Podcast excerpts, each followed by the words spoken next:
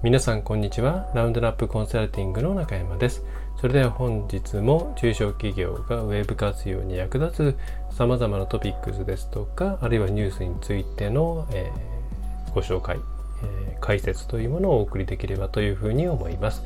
さて今回は、えー、まあ、こんな感じのを扱ってほしいというふうに、まあ、レターだったりとかフォームだったりとかで募集をしているんですけどもそこからいただいたものの一つですね。について取り扱っていきたいと思います。で今回は一つ、まあ、メンタルヘルス系の、まあ、商売についてというところですね、えー、まあ、ざっくり内容ご質問いただいた内容を、えーとそうですね、お話ししますと、まあ、うちの自分のところでやっているサービスというものが、まあ、ちょっとその、えー、うまく、活用そのデータ持っているデータを活用すればえー、メンタルヘルス、まあ、ストレスとかそういったところにつながるような、まあ、要素があるとということでこれから、まあ、メンタルの部分っていうものに関しての市場は広がっていくんじゃないかと思うので、まあ、そこについてやっていこうかなと思っているんですけども何かこう注意点はありますでしょうかっていうような内容でしたね。ちょっと具体的な業種とかそういうところは伏せさせていただくんですけれども、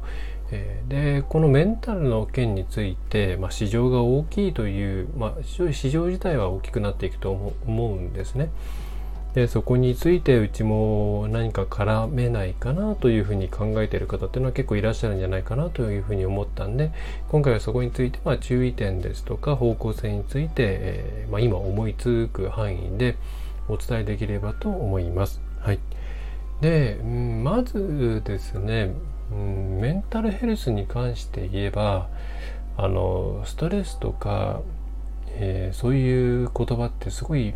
ライト、軽いイメージがあるんですけれども、基本的にそれは、うん、お医者さんの領域、まあ、精神科であったり心療内科であったり、えー、そういう領域だっていう前提で商売としては考えておかないと危険だと思います。でここに関して言えばまあ法律もちゃんとですねこの辺りに関して規制を行っているんですねその勝手なことを言ってはいけないと。で具体的に言えばその、まあ、改正薬機法ですとか景品表示法とかそういったもので表記が決まっていて結構厳しいんですよ。で例えばその皆さんがね使ってる方も多いんじゃないかと思いますけれども入浴剤とかってありますよね。あれもまあ温泉なんだからこう例えばそのステえー、日々のストレスを、えー、減らすとかですね解放とかお肌がツルツルツヤツヤになるとかそれからなんだろうななんとか成分配合とかですね漢方成分が入ってるとかいろいろまあ書いてもいいんじゃないのって思うようなことってあると思うんですけど実際それは法律上はもう NG なんですよね。例えばあとなんこうなんとかを予防するとかももちろんダメでそういうのはちゃんとうんこうエビデンスがあって初めて歌えるものなのでまあ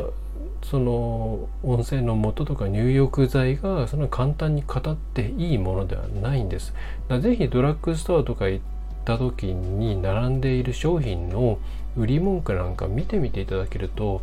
まあなんか実はふわっとしたことしか書いてないっていうようなことがほとんどなんですよ。例えばその何でしょうねストレスについてもストレスとは書かないでそうなんかえー、日々の嫌な気分をに何でしょうねうんを解消とかも言っちゃいけないし、えー、なくすとかも言っちゃいけないんで、まあそういうのを 避けた、なんでしょうね、バランスを取るみたいなですね、そういう言葉を、えー、使っているはずなんですよ。それはまあ、そういう領域なんです。だから皆さんがそこでこう何かサービスを展開するとしたら2種類なんですね。その、ふわっとした中でいかに、うん、たくさんの人に使ってもらえるようなライトなものを提供するかそれかもうきちんとその、えー、やもう医学の方面ですよねにえちゃんとくっついて、えその中でやっていくっていうどちらにするかなんですね真ん中がないんですよ。うん、で大概の方は結構ライトな方向を考えているんですね。でそのライトなんだけれども言いたいことを何どんなことを言いたいんですか伝えたいんですか何を、えー、自分たちの商品使ったらどういうふうになるんですかって訴えたいんですかっていうのを聞くと大体その薬莢とかに引っかかる内容なんですよね。うん、結構難しいです。本当にふわっとした内容。もう本当に何だろうこれ誤解を生む表現かもしれないですけれども占いとかの延長みたいな表現になっちゃうっていう前提でまあそれぐらいしかできないよっていう前提で考えていただいた方がいいと思います。はい。いろいろこれって取り組みあるんですよ。例えばちょっとどこかって忘れちゃいましたけれども、えっ、ー、と、お肌とかそういうところの、えーと、ストレスの関係ってあるじゃないですか、まあ、そこから逆転させて、えー、なんだ違うな。ストレスがあるとお肌が悪くなりまあのなんか表面がこうあん、ま、良くな良くない状態になりますよっていうのを逆転させて、えー、いっぱい持ってるお肌のデータベースを元に照合してストレスの状況をこううん類推して表示するみたいなそういうことをやってんのかな、えー、やってやろうとしてるサービスもあったりするんですけどあのそれもですねやっぱり確かその時見た時にはうん書けないことがいっぱいあるのでなんかなんだ心身のバランスとかですね。えー、えー、っとなんだろうな。疲労疲労度とか言っちゃいけないんで、えー、疲れてる可能性とかそんな感じだったかな。みたいなふんわりとした表現しか出せないんですよね。はい、それが限界ででその前提でそういうふわっとした状態であったとしても皆さんがお客さんにそれをサブスクでも何でも使ってあのお金を出してもらえるようなものを出せるならばそこに飛び込んでいってもいいと思います。はい、ただ相当単価は低いと思いますしうーんそんなにですねそのふわっとした形のメンタル面のサービスを求めている人って多くないと思います。えー、なので思ったよりまあ正直そのなんだろうなお金が動く世界ではないと思うんで自分たちのサービスにうまく結びつけられるかなとか、えー、そういう前提がない限り結構そこは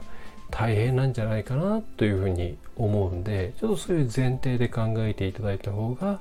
いいと思います。でもう一つのそのいわゆるお医者さんたちとちゃんとやっていくっていう方向まあこっちの方が私は夢があるというか可能性があると思うんですよね。やっぱりそのうん医療の業界の人ってそんなにその外部ツールとかっていうその何て言うのないわゆるウェブ的なものってそんな得意じゃないので、えー、ちゃんとなんだろうな監修とか、えーまあ、医療側のですね、えー、何かをサポートするようなツールという形で出すっていうものは、えーとまあ、もうちょっとこれは満足度も上がるだろうし意義があるものになっていくんじゃないかと思います。ただ多分これ売りづらいんですよ。そのえー、一般にそこだけ売りづらいんですよな。なんでかっていうとそれはお医者さんとセットになってくる商売になってくるんで単体で売りづらいんですよね。だからそうするとこっち側について言えば、えー、それに理解のあるその関連している、まあ、病院とかクリニックですよねそういうところと組んでその治療に関して、えー、サポートするツールとして使ってもらうとかそういう形の営業が必要になってくると思います。はい、でまあ、あとはうんとですね、まあ、さっきのその1個前のふわっとした方っていうのも、まあ、可能性としてもう一個あるなと思うのは、うんまあ、大きくこの、えー、っとですね、メンタル系のものに関してどういうアプローチを取るかって2つあると思っていて、まあ、これは私自身が過去に、まあ、そのバーンアウトしたりとかいろいろ経験があるんで分かるっていうこともあるんですけどもあのなんだろうな。えー、っと誰かを信じて治すのかえー、っと自分がやってきたというプロセスを信じて直すのか、まあ、直すという表現使えないんですけどもっていう2種類があるんですよねその自助努力っていうことに関して言うと。でその誰かを信じて直すのかっていう領域をこれあの、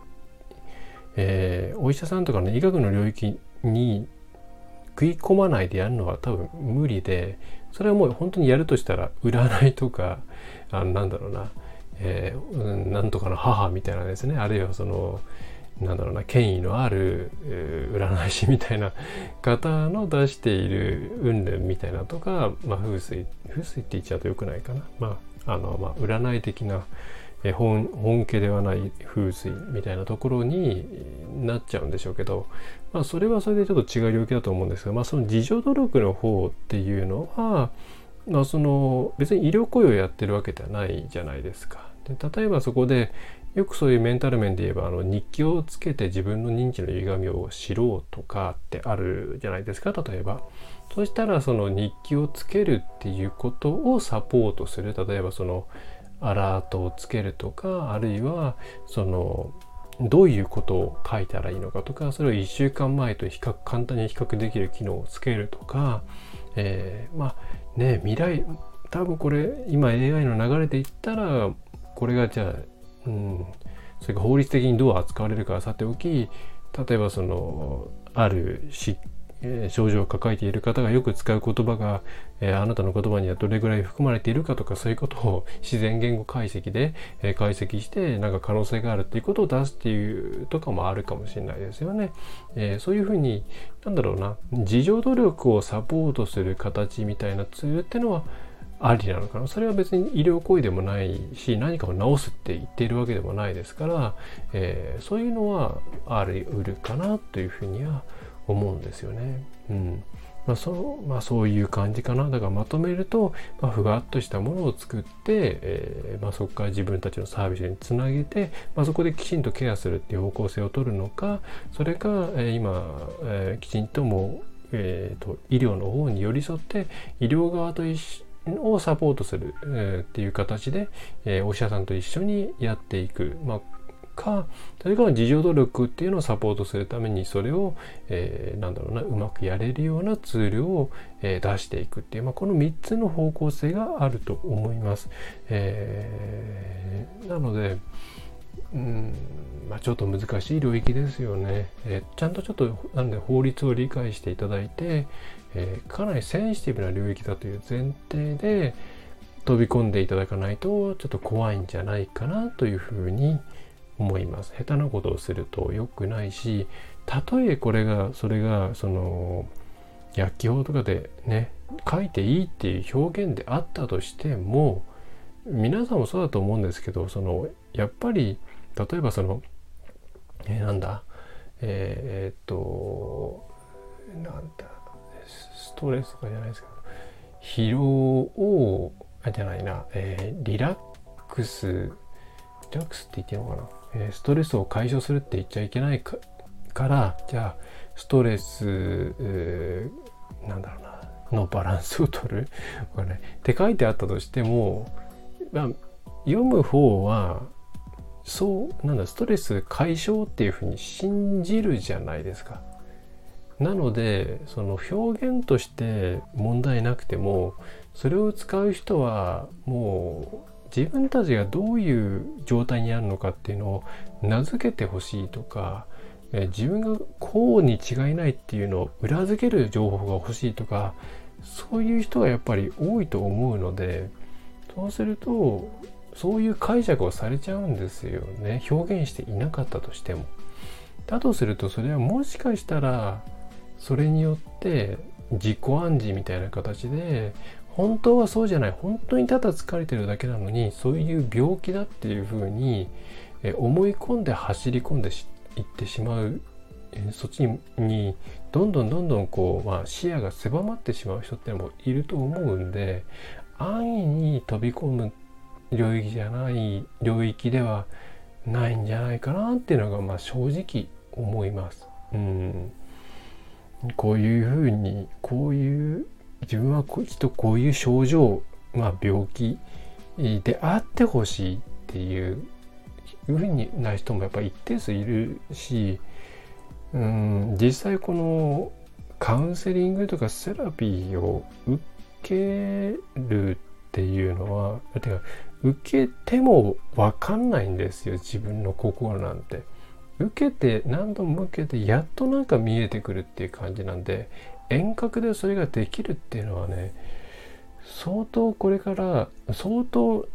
もういろんな技術が進まないと無理だと思います。でその技術っていうのは本当にまあ正直そあのそういう、えー、なんだろうないろんな、うん、感情的な問題が起きるのはまあ脳の問題ではあるので例えばもうもう脳の脳内物質のこれとこれが普通の人よりもバランスが良くなくって、えーえーとそれだから、うん、こういうものを足さなきゃいけない。そのためにはこういうことをしていかなきゃいけないんだぐらいもう外部から分かるような時代になっていればですねそれはスマートフォンとか何なりまその時にスマートフォンなのか分かんないですけれどもそれで判断をまあ多分もうチップでしょうね体の中にチップ埋め込むレベルだと思いますけれども判断してで、えー、それに対して何らかのことをするっていうのはできるとは思うんですよね。でただ今無理じゃないですかそんなの。で外面から内面をしかもその AI とかを使った今今のレベルの AI とかデータセットを使ってやるっていうのは現実的に無理なのでうーんそこはねちょっとまあこれこれだから使それを使う方も注意した方がいいと思ううんなあ。対面であっていろいろ話してやっとやっと分かるっていう感じですからね。分かんないことも多いし。そんなにねあのシンプルな世界ではないと思います。はい。そんなとこなんでまあちょっと私的にはあんまり飛び込まない方がいいんじゃない生半可な感じではっていうところですね。うん。こんな感じですかね。はい。というわけでちょっと気をつけた方がいいよみたいな感じの、えー、回答になります。まあ10年とか経ったら変わるかもしんないですね。10年じゃ変わんないかな。うん体にチップを埋め込むレベルですね。はい。だって今そうやって脳の中の脳内物質云々がわからないのでそれをがうまくいっていない原因である原因になっているであろうなんか脳の奥底の記憶とか癖とか思考の偏りとかそういうものを直すことによって間接的に結果的に脳の中の化学物質のバランスをとっているっていうのが今のまあすごい形骸あの形的に言った外形的に言うセラピーだったりカウンセリングだったりするわけじゃないですか。うん、でそれはやっぱり、うん、1対1でやんないと無理ですよね。というふうに思います。はい。ということでなんかいろいろごちゃごちゃして話題になりましたがまあシンプルに言えば難しい領域ですという話ですかね。はい。まあでも将来そういうのがもうちょっとなんだろうな。あの身近になればいいなと思うしセルフで直せるところが増えればいいなと思います。でセルフで直せる部分が増えてくればそれをより良くするっていう部分をねそのカウンセリングの人とかセラピストの人っていうのはやっていくことになると思うんで多分そっちの方がね幸せな世界になっていくんじゃないかお互いにとも思うんで、えー、そうなっていけばいいなというふうに思います。掘り起こすの辛いですからね。はい。えー、ということで今回はそんな感じですね。ちょっと不思議な話題を扱わせていただきましたけどもこんな感じでなんかこういうサービスやりたいと思うんですけどとか、えー、ウェブ的にはこういうのってどうなんですかとか、うんえー、そういったご質問はレターとか、えー、ポッドキャストのフォームから送っていただければ嬉しいです。はい、